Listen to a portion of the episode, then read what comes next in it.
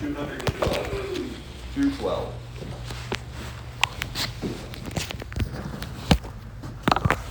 It's certainly good to be here today. It's good to see everybody.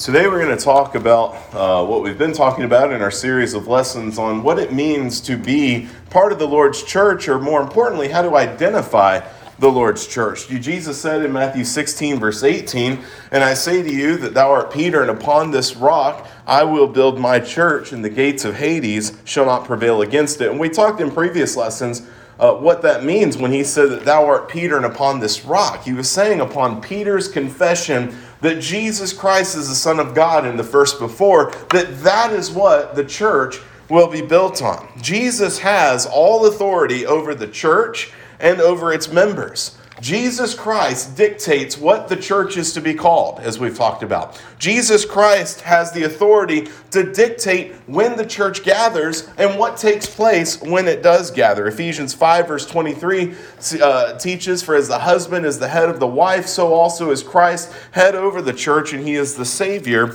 of the body. Now, the world today is full of religious groups different religious bodies that go by different names and different practices, and that is a ploy of Satan, and it's a very smart one at that. If we had a picture of a dollar and I said, find the dollar, well, it's easy to do. There's one dollar, that's the real thing. But then if we threw in a bunch of counterfeits, all of a sudden it makes it increasingly more difficult. And so when we look at our religious world, this world that we live in today, that is what Satan has done. We here in the U.S., our evangelistic problem or, or uh, uh, our, the, the problems we deal with are different than a lot of other countries. We're not out here just preaching the gospel of Jesus Christ or preaching the good news. We're oftentimes tasked with having to undo all the lies that Satan has put into people's minds. Uh, even though they may be from the Bible, even though they may be from well respected people, as we'll talk about in a little bit, it is not the truth that Jesus died to bring us. We have to teach people today how to identify the Lord's church. So far, we've confirmed the following. We've talked about the Lord's church can be identified by its name, its birthplace, its birthday, its foundation, its builder, and its creed. And today we will find that the Lord's church can also be identified by its teaching on salvation. So, Brother Tim read for us from Acts chapter 2, which talk, you know, the day of Pentecost. And entire lessons could be devoted to just this chapter in Acts chapter 2. A lot's going on here in this chapter. The day of Pentecost was perhaps the most influential day to ever mark the church. It was the beginning of the church. It's the very first uh, the very first time that we see the, the, the, the, gospel being taught under the new covenant. It's the first time that we see people uh, uh, being baptized in the name of Jesus Christ for the remission of their sins. It was, it was the beginning of, of the church. It was everything that, that, that had been prophesied for years to uh, for years before, centuries before. It was what Jesus died for, and it's now here. All these things that Jesus had been here teaching about and doing and performing miracles to demonstrate his power and his authority to do this, it was being done. Now, the people that were gathered here, as the, as the text say, were primarily Jews. And these were uh, people who Peter and the apostles recognized needed the salvation that Jesus Christ died to bring us. Now, these Jews that were gathered here today thought Jesus Christ and his teachings were heresy. They thought Jesus was a heretic. These were people who were among those who were shouting out to crucify Jesus Christ. These Jews needed salvation. And so these men, when Peter and the apostles were preaching to them, they came to a point where they recognized something and they asked a question. And in, in, in, a, in a form, you might look at this question. It's not word for word here, but it's what must I do to be saved? These men asked Peter, Men and brethren, what shall we do? Or what must I do to be saved? This is the same question, the same basic question that the Philippian jailer asked. This is the same basic question that we see every in every conversion experience taking place through the book of Acts. Somebody was asking this question because they recognized something. Let's think about this simple phrase What must I do to be saved? Now, when we think of that word what, it points out that there's something lacking. What do I need? What do I, what do I have to do? What is lacking? And when you hear the word must, or in some translations shall, it starts to take the meaning from kind of like a suggestion to a requirement. It's not a suggestion, it's a command. It's not a matter of opinion, it's a command. The word must in the conversion accounts binds the absolute necessity of the requirement given. The word I signifies that it's not just what God, Jesus, or the Holy Spirit must do, but also what I must do. Now, we all know and understand that, that, that salvation is a gift and it's something that Jesus died for. God has obviously a major part in our salvation experience. God, Christ, the Holy Spirit together have perfectly fulfilled the plan that was set into motion. But when we read the word I, it signifies, it points out that there is individual responsibility as well. And then we see that word do. It's not what you think, it's not what you feel or what you believe. The word do implies an action on the part of the one being saved. Salvation's not a matter of passiveness, but it's a matter of activity. It's an active obedience, as one preacher had said. God saves. We understand that God saves, but man also has a part into it by obeying the gospel, which is God's power to save, Paul says in, in Romans 1, verse 16. When we take the word do out of Christianity, we start to turn it into something that Jesus didn't die for, or another form of religion. You never read of an inspired apostle telling a sinner that there's nothing he has to do to become a Christian. In fact, James even says in James 2, verse 26, that faith without works is dead. It's useless, it's pointless. We have to be active in it. We must act upon that faith, leading us to obedience. But then he said, then the question is to be saved. This phrase denotes the purpose of complying with the conditions given.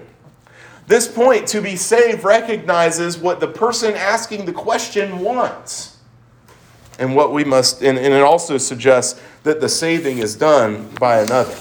So let's think about that question. What must I do to be saved? The people who asked this question in the New Testament recognized that they needed something that they didn't currently have. What about you? Are you sure, beyond a shadow of a doubt, that if Jesus came back right now, that you'd be saved? I'll tell you this based on Scripture, based on what we've talked about in previous lessons. If you're a member of a church that is not the church Jesus died for, you're likely not saved. If, you're a, if you have put your faith in a man made organization, you're likely not saved. If you've put your faith in an institution that did not start on the day of Pentecost, you're likely not saved. If you've put your faith and your obedience into an institution that uses a creed or confessions of faith that's simply not the Bible, you're probably not saved. That's the lies that Satan's brought us today. Jesus says in Matthew 7, verse 15 through 23 Beware of false prophets who come to you in sheep's clothing, but inwardly they are ravenous wolves. You will know them by their fruits. Do men gather grapes from thorn bushes or figs from thistles? Even so, every good tree bears good fruit, but a bad tree bears bad fruit. A good tree cannot bear bad fruit, nor can a bad tree bear good fruit. Every tree that does not bear good fruit is cut down and thrown into the fire. Therefore, by their fruits you will know them. Not everyone who says to be Lord, Lord shall enter the kingdom of heaven, but he who does the will of my Father in heaven. Many will say to me in that day, Lord, Lord, have we not prophesied in your name, cast out demons in your name, and done many wonders in your name? And I will declare to them, I never knew you. Depart from me, you who practice lawlessness. What do we learn from this? Well, we learn that there are false prophets that come to visit the church in sheep's clothing. Who are the false prophets? Well, these are the people who look like well respected, loved, powerful, uh, leaders in the church. You know, many people would, would call people like Joel Osteen or Benny Hinn false prophets, and I believe they are. But it's also people that we look up to and that we respect, and those are the people that Satan will use to bring those destructive heresies into the church. These are the people that will secretly deceive you and influence you with the same false doctrine that they're teaching others. But look at what he says right here. Jesus says, Many will say to me in that day, Lord, Lord, have we not prophesied in your name, cast out demons in your name, and done many wonders in your name? And then I will declare to them, I never knew you. Depart from me, you who practice lawlessness. Now, this is Jesus Christ talking here. These people here that he's talking to, where he says, Many will say to me in that day, Lord, Lord, these are people today who go to church every time the doors are open. These are people who are outrageously generous. These are people who are hospitable. These are people who do good deeds and help other people. These are people who take care of the poor and the needy. But these people are lost because they don't recognize or they are blinded by Satan's ploys. These are people who said, Have we not prophesied in your name or done many wonderful things in your name? Those are good hearted people.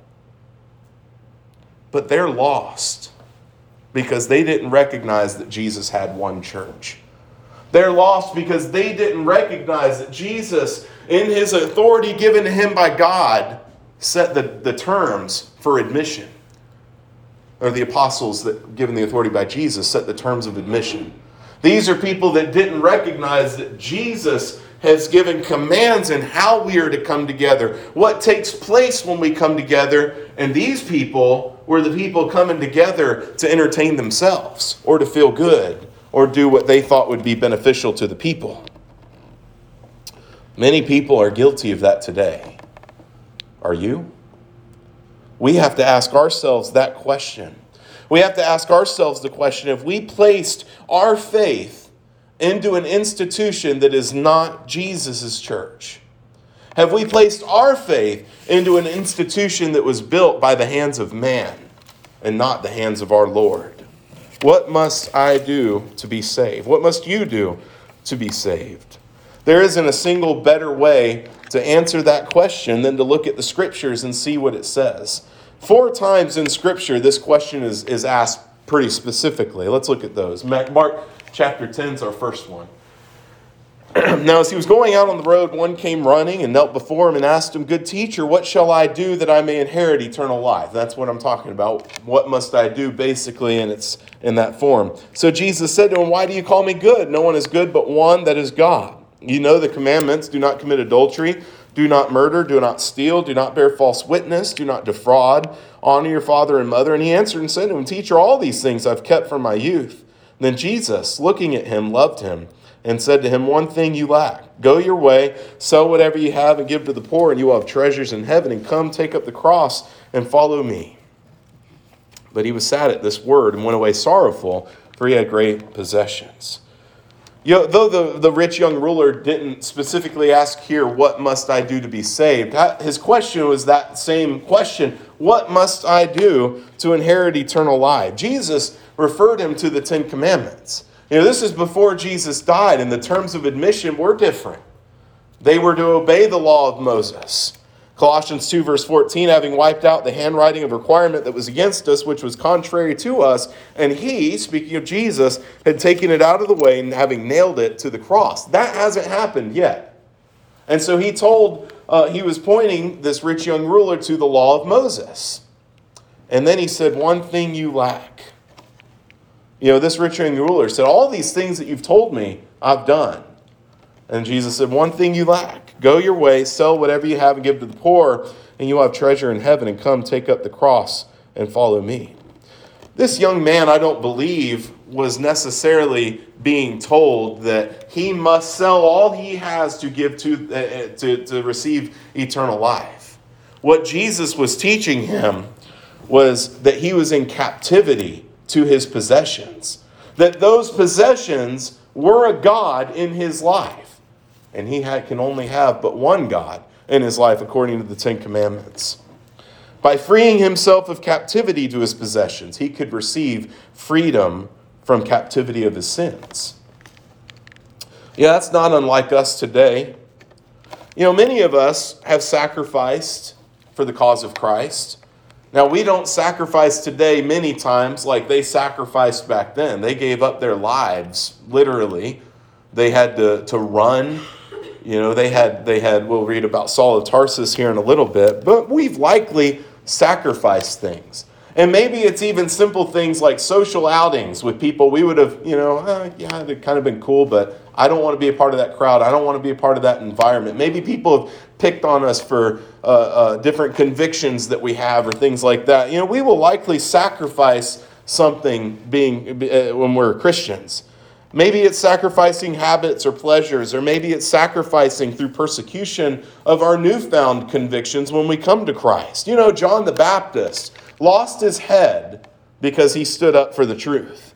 Joseph went to prison when he refused to give in to temptation with Potiphar's wife. We can expect to have some difficulty in the Christian walk. That's part of our cross bearing. That's part of what we have to do. Jesus said to be willing to deny yourself and your sinful desires. Jesus said to be willing to take up your cross and follow me. Otherwise, you can't be my disciple. If we're going to stand up for Christ, if we're going to follow Christ, it's going to cost us something.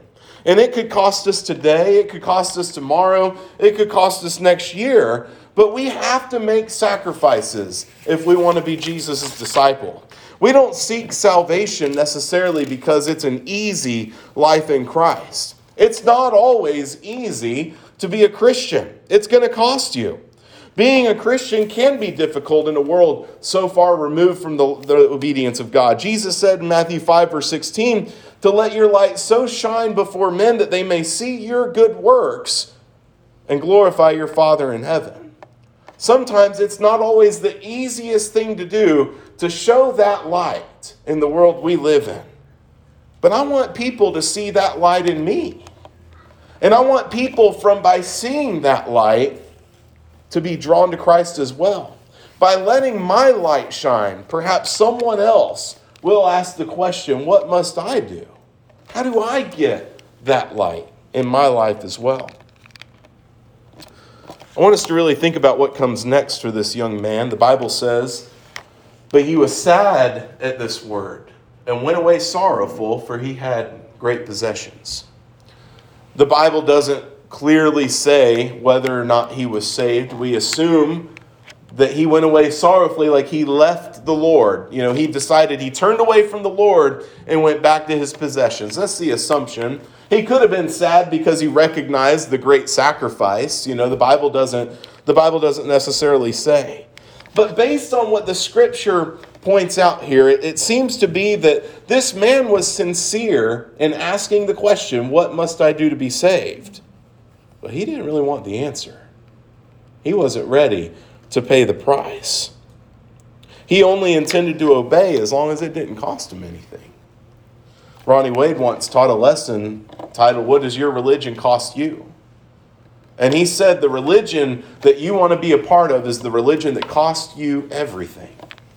That's what this young man seemed to not realize. Many are like this today. Many are intending to obey Christ as long as it doesn't cost them anything.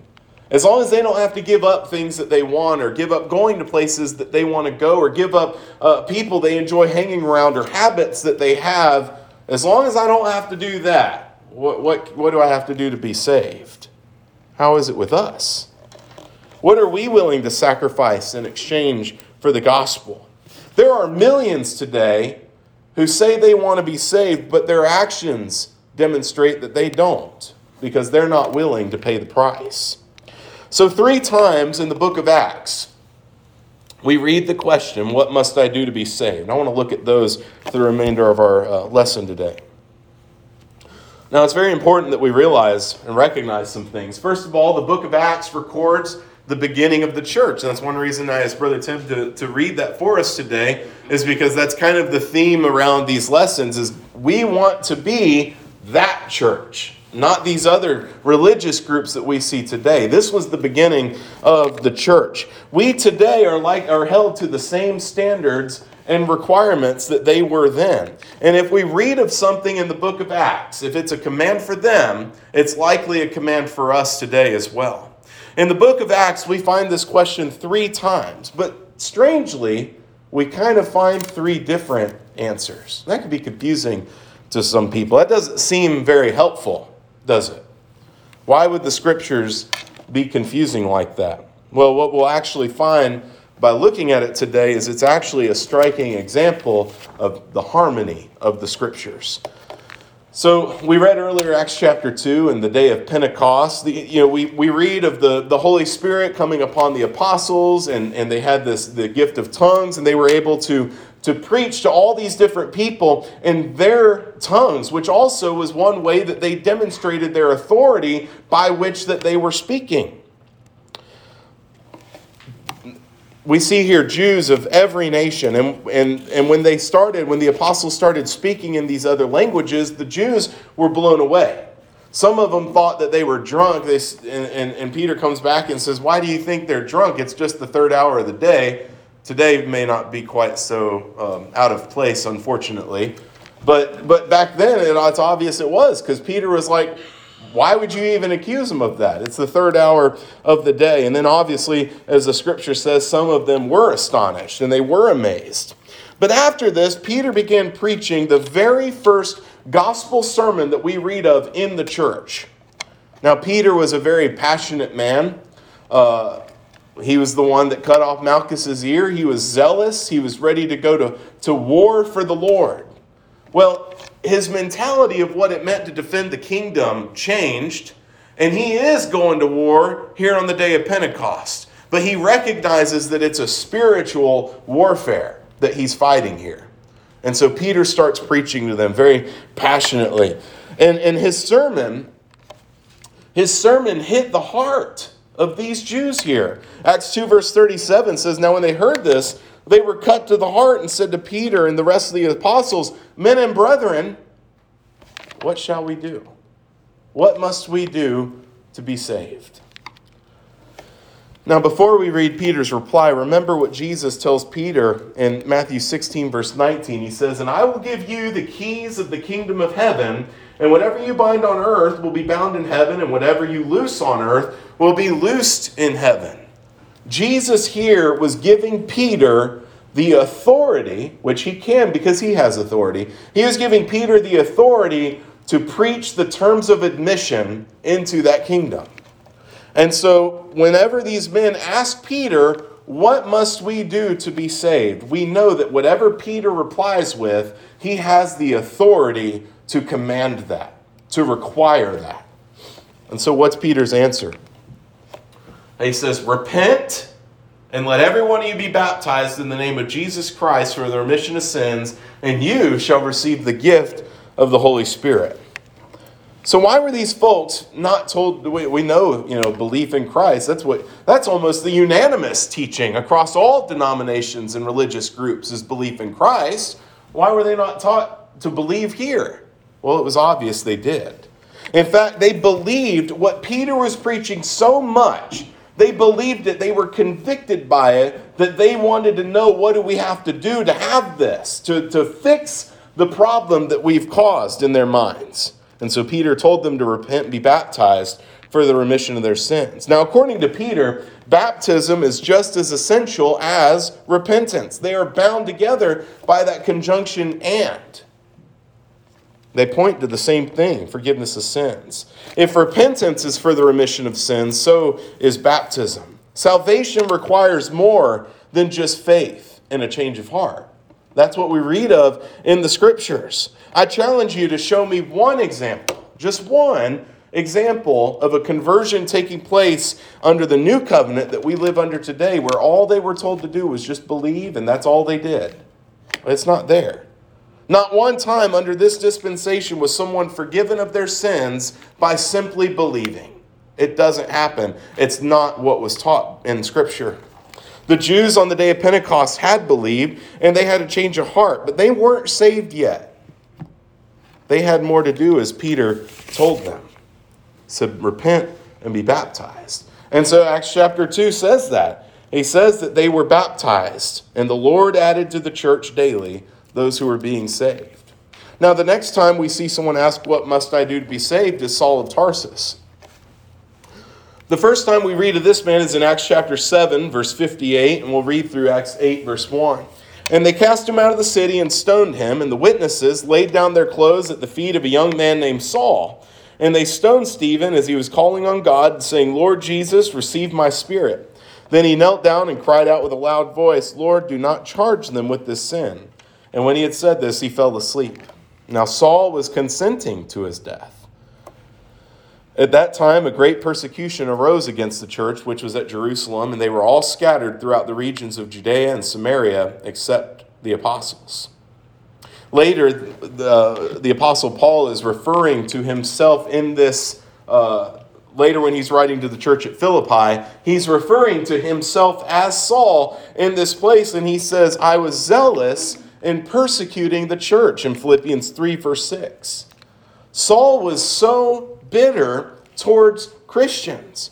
Paul says in Acts 26, verses 10 and 11, Thus I also did in Jerusalem, and many of the saints I shut up in prison, having received authority from the chief priests, and when they were put to death, I cast my vote against them.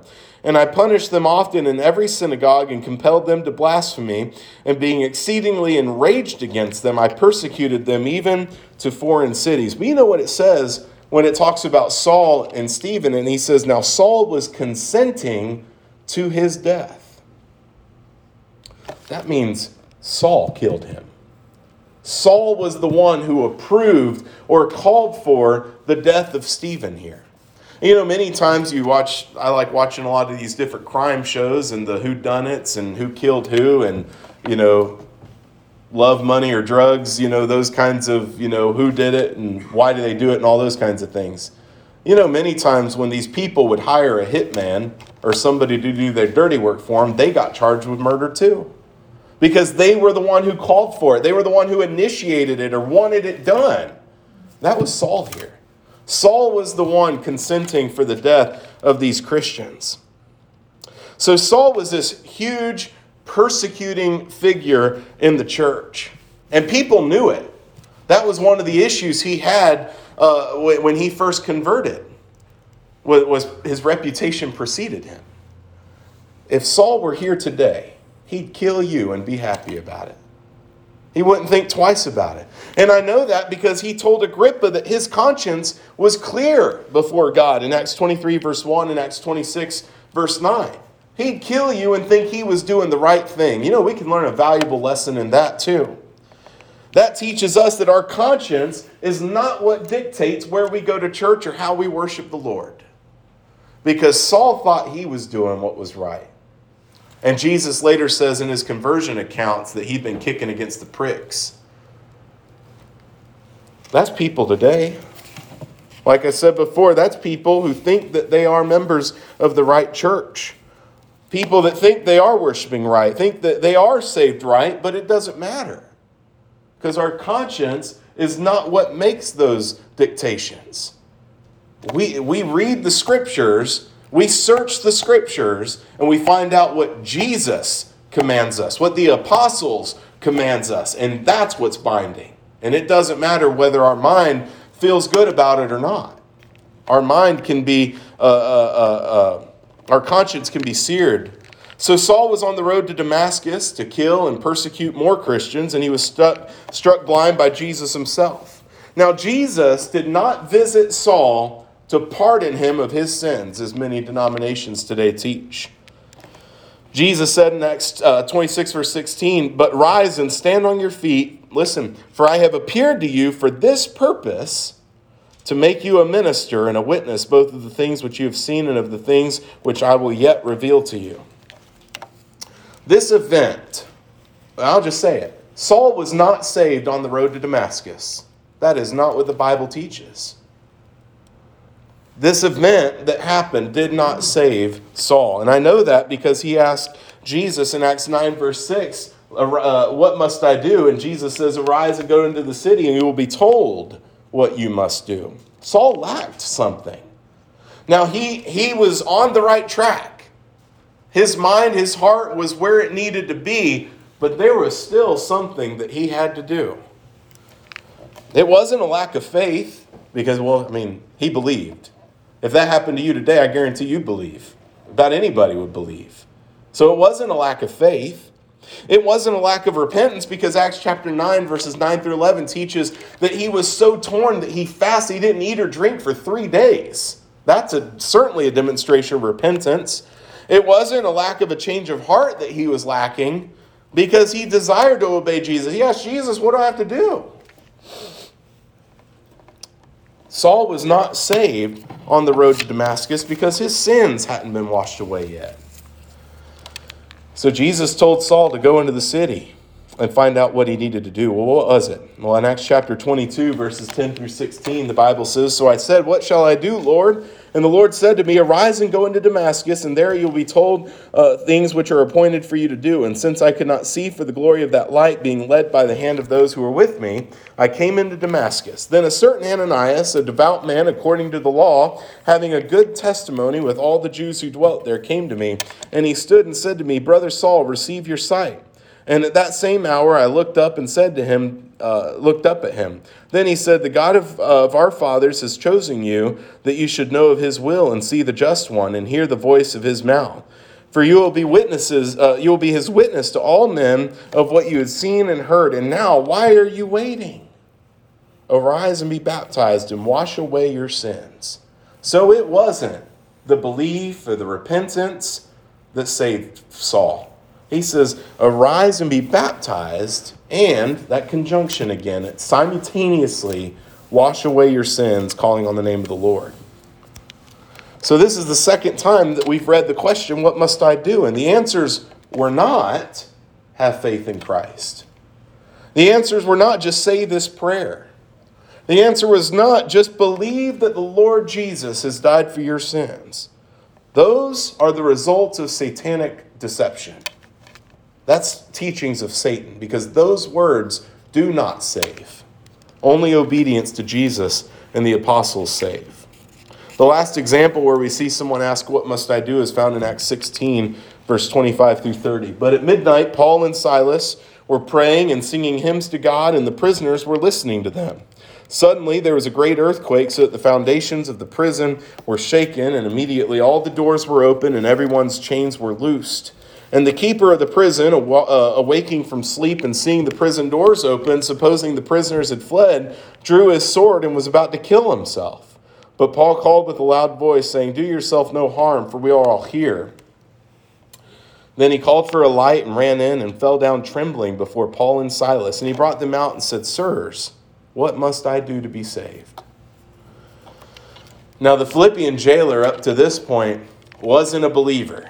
He wasn't a Christian. We have no record, we, we don't see anything that would, in, would imply that he had ever even heard the gospel preached to him as far as that goes. The men told him in Acts 16, verse 31, uh, so they said, Believe on the Lord Jesus Christ, and you will be saved, you and your household. Now, earlier I said, find one example of somebody being converted by just belief. He wasn't converted by just belief if we look at the scriptures, we realize this wasn't the end. And there's some different theories. You know, when we look at the consistency or the harmony of the scriptures, we can look at every conversion account and see how these men met all these different things. Well, why is it that they told them to believe and you will be saved? Could be a little bit confusing. One, one uh, uh, uh, uh commentary that I'd read said that it could be that Luke didn't record the whole encounter. That's one. But another view is that they told him to believe on the Lord Jesus Christ and you will be saved. Meaning that if you believe what we're teaching you, you will do the other things required. Because you, like the Jews on the day of Pentecost, will be convicted. And you will recognize the necessity for salvation and you will do what else Jesus has commanded. The Bible says in Acts 16, verse 32, then they spoke of the word of the Lord to him and to all who were in his house. Well, why was that necessary? Well, so he could believe. Romans 10, verse 17 teaches that faith comes by hearing, and hearing by the word of God. But we see that the jailer then repented of his sins and was baptized for the remission of his sins. Not only him, his whole household. Men today are saved in the same way that these men were saved because we know God's not a respecter of persons, according to Acts 10, verse 34. Like I said uh, when we started, if it was binding to them, it's likely binding to us today as well. So we see three different answers to the question, What must I do to be saved? But finding the harmony in, in those three examples is not very difficult. The jailer was an unbeliever. And he was told to believe. That was what he was lacking was belief, and he was baptized for the remission of his sins. The people on Pentecost, they did believe, and they were told to repent and be baptized. Those were the things that they were lacking in that moment. Saul was a believing, penitent man, as we talked about, and he was told to be baptized to have his sins washed away. These three men were given different answers because they were at different places on that road to salvation. But all of them, including every other conversion example in the church that we read of in scriptures, met the same criteria. They all did the same exact thing, and they all recognized that they weren't saved when they believed. They all recognized that they weren't saved by faith because they all were baptized for the remission of their sins. Here's an easy way to make sense of that. If I asked you, or if I asked somebody here, how many miles is it between here and Nashville, Tennessee? Well, about 700. If you looked it up, it'd be 600 something, close to 700.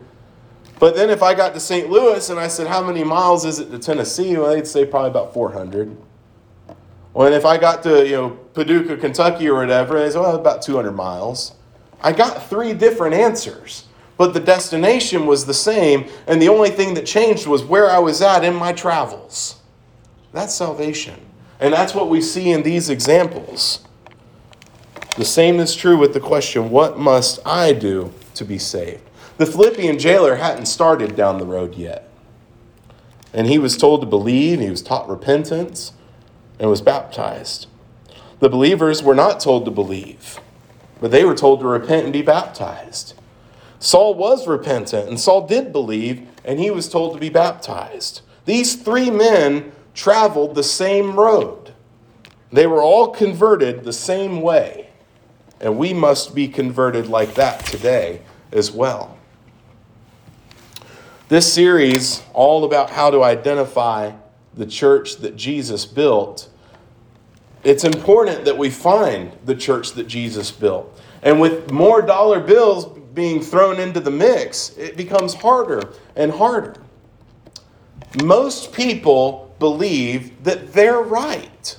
Most people believe that the way that they live, the way that they were raised, the way that they think is the right way. And they're convicted of it.